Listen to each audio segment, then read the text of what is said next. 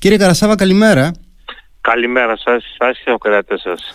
Σας αναζητήσαμε, δυσκολευτήκαμε λίγο, αλλά σας βρήκαμε. Δυσκολευτήκαμε εμεί στα μαξοστάσιο ειλικρινά και επειδή ψηφάει και λίγο, έχει πέσει η γραμμή και μπορεί να πέσει βέβαια, να ξαναπέσει, αλλά εδώ είμαστε, σας ακούμε. Ωραία, να μας ενημερώσετε καταρχάς. Ε, δύο είναι τα βασικά ερωτήματα. Ε, θα, βγείτε, θα βγουν σήμερα τα απορριμματοφόρα. Καταρχάς, να ξεκινήσουμε με το βασικό. Θα βγουν τα, τα απορριμματοφόρα σήμερα να μαζέψουν Κοιτάξτε, εμείς έχουμε προγραμματίσει μια 48 απεργία. Mm-hmm. Η 48 έτσι κι αλλιώς θα τελειώσει σήμερα το βράδυ βράδυ 9 η ώρα. Τώρα από εκεί και πέρα ε, η εκτελεστική επιτροπή της ΠΟΕΟΤΑ ε, είναι σε σύγκληση σήμερα το πρωί για το κομμάτι των συμβασιούχων πανελλαδικά. Από εκεί και πέρα εμείς έχουμε προκηρύξει μια 48 ώρη, 48 ώρη τελειώνει σήμερα. Ε, θα περιμένω την Ομοσπονδία μου όμως να μιλήσουμε Υπάρχουν δηλαδή σκέψεις, υπάρχουν σκέψεις να συνεχίσετε με νέα κινητοποίηση; Και αν όχι... Δεν ξέρουμε αναλόγως, αναλόγως, αναλόγως, ε, αναλόγως ε, τι θα γίνει με τις αποφάσεις. Γιατί ακούμε αποφάσεις, αποφάσεις, αλλά αποφάσεις δεν βλέπουμε στα χέρια μας. Μάλιστα. Ε, τι, τι ελπίζετε τώρα με αυτές τις αποφάσεις από τη στιγμή που το ενδεχόμενο να δοθεί μια παράταση δια της αναβολής, να αναβληθεί δηλαδή η εκδίκαση της υπόθεσης, να πει ο δικαστής ότι θα τη δικάσουμε μετά από 4-5 μήνες και μέχρι τότε συνεχίζεται, αυτό έχει φύγει από το τραπέζι. Τι απόφαση περιμένετε εσείς από ένα δικαστήριο, από το δικαστήριο αυτό τώρα, πώς θα μπορούσε... Επειδή, επειδή, να σας ξεκαθαρίσουμε, επειδή τα πράγματα δεν είναι. Δεν, εντάξει, έχουμε ακούσει από χτες ότι υπάρχουν αποφάσεις, αποφάσεις. Θα δούμε τις αποφάσεις, θα καθαραγραφτούν. Να, το νομικό κομμάτι το δικό μας, ε, θα μιλήσουμε το νομικό κομμάτι και από εκεί και πέρα θα πάρουμε τις αποφάσεις μας. Γιατί όταν βγει μια απόφαση, μπορεί η απόφαση να μην κοινοποιηθεί αμέσως, να κοινοποιηθεί σε 10-20 μέρες, που πρέπει εμείς ωστόσο να μιλήσουμε το νομικό κομμάτι να μας κατευθύνει. Δεν είμαστε νομικοί και δεν ξέρουμε τέτοια πώς μπορούμε να μας κατευθύνει. Πάντως υπάρχει λύση στο άκρη του μυαλού μας εμάς αυτή τη στιγμή τι μπορεί να κάνουμε. Όμως θα μου επιτρέψετε να μην μπορώ να το πω αυτή τη στιγμή γιατί δεν έχω απόφαση στα χέρια μου. Κατανοητό, απόλυτα. Έχετε κι εσείς να λάβετε τις αποφάσεις. Δεν είναι εξάλλου αποφάσεις που τη λαμβάνει ένας άνθρωπος. Έτσι, υπάρχουν, έτσι, έτσι, ακριβώς, υπάρχουν έτσι, και διαδικασίες. Εγώ να ρωτήσω, ναι. κύριε Καρασάβα, αυτό που έγινε γνωστό χθες είναι ότι κάποιες αποφάσεις που ήδη έχουν ε, ληφθεί, έχουν ε, εκδοθεί, δεν έχουν καθαρογραφεί βέβαια.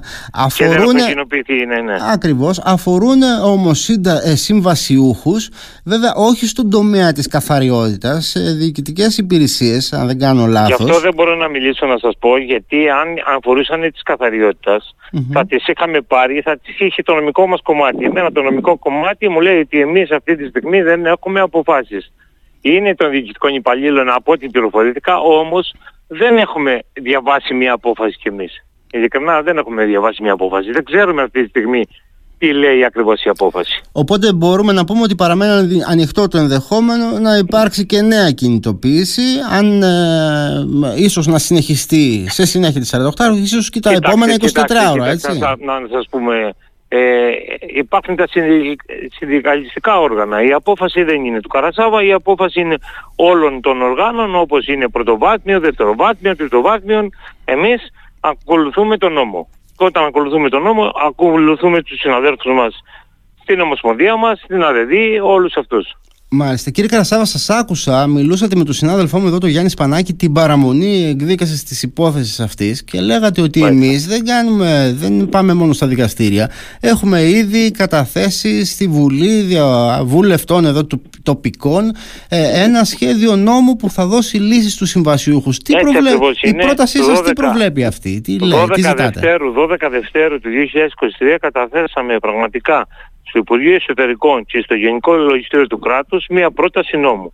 Αυτή την πρόταση νόμου θέλουμε να ακούσουμε στη Βουλή, πριν κλείσει η Βουλή λόγω εκλογών, να ακουστεί η πρόταση αυτή και η πρόταση αυτή είναι πολύ λογική αυτή τη στιγμή για όλους τους εργαζόμενους, είναι μοριοδότηση των εργαζομένων και ζητάμε μοριοδότηση των ανθρώπων που δουλεύουν τόσα χρόνια στην υπηρεσία να γίνει δηλαδή να προκηρυχθούν κάποιες θέσεις και να γίνουν κάποιες προσλήψεις και οι, όσοι είναι ήδη σήμερα συμβασιούχοι να μοριδιωτηθούν ώστε να ναι, μπορέσουν ναι, οι άνθρωποι να συνεχίσουν. Ναι, μία, μία, μία μοριοδότηση να έχουν. Ναι. Αυτό και, ζητάμε. Και να μας θυμίσετε. Ένα σχέδιο νόμου, ναι. ένα, ένα σχέδιο νόμου πολύ ε, κατατεθειμένο, πάρα πολύ μετρημένο με πολλούς και έγκριτους ε, δικηγόρους.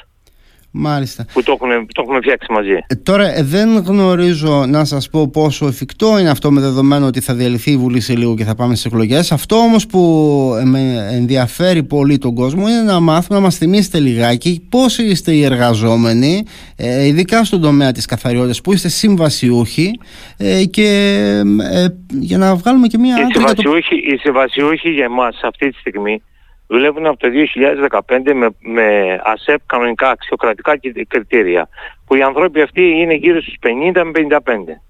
Το 2019 πάλι με αξιοκρατικά κριτήρια είναι γύρω στα 60 άτομα. Αυτοί οι δύο συμβάσεις που είναι με αξιοκρατικά κριτήρια η μία σύμβαση του 2015 έχει και μία διαφοροποίηση και θέλω να το τονίσω αυτό. Το 2017 όταν ήταν τότε ε, η άλλη η κυβέρνηση του ΣΥΡΙΖΑ τότε έδωσε μία παράταση στους συναδέλφους μου 18 μήνυ για να βγάλει την 3 κάπα.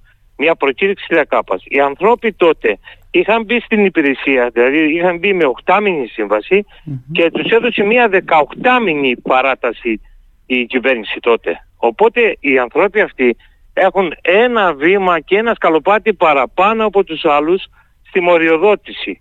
Γιατί τους είχε δώσει η κυβέρνηση 18 μήνυ παράταση. Από εκεί και μετά με τον COVID μετά έτσι πήραμε και άλλες αναβολές ως 23 ε, Τρίτου του 2023 που εκδικαστήκαν οι υποθέσεις. Τα 2019 οι συναδέλφοι μου, τα παιδιά του συμβασιούχοι, είναι και αυτοί ε, συμβασιούχοι με ΑΣΕΠ, με αξιοκρατικά κριτήρια και από εκεί και πέρα υπάρχουν και πολλοί εργαζόμενοι υπόλοιποι, σε σύνολο είναι δηλαδή γύρω σε 160 και λίγο και παραπάνω, που είναι στην υπηρεσία καθαριότητας, που δουλεύουν στον οδοκαθαρισμό, δουλεύουν στην οδεία απορριμματοφόρων, δουλεύουν οδηγοί. Αυτοί όλοι οι εργαζόμενοι αυτή τη στιγμή δουλεύουν στην υπηρεσία καθαριότητας που είναι συμβασιούχοι.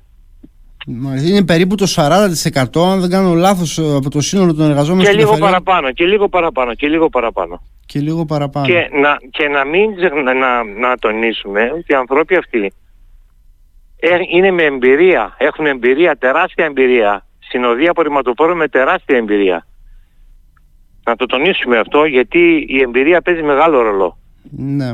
Δεν, και πέρα της εμπειρίας τώρα εδώ έχουμε φτάσει σε ένα αδιέξοδο γιατί αν φύγουν οι μισοί εργαζόμενοι αν φύγουν από την υπηρεσία της καθαριότητας και κοινωνικό αλλά και αν φύγουν οι μισοί εργαζόμενοι της καθαριότητας έχουμε μπροστά μας τόσους μήνες που λόγω και των εκλογών δεν μπορούν να γίνουν προσλήψεις Πώς θα μπορέσει να λειτουργήσει αυτή η πόλη, έτσι θα πνιγούμε στα σκουπίδια. Πώς θα λειτουργήσει αυτή η πόλη, εδώ μία, 20, μία 48 ώρη και η πόλη αρχινά ήδη και φαίνεται. Φανταστείτε όταν απολυθούν οι συναδέλφοι μας.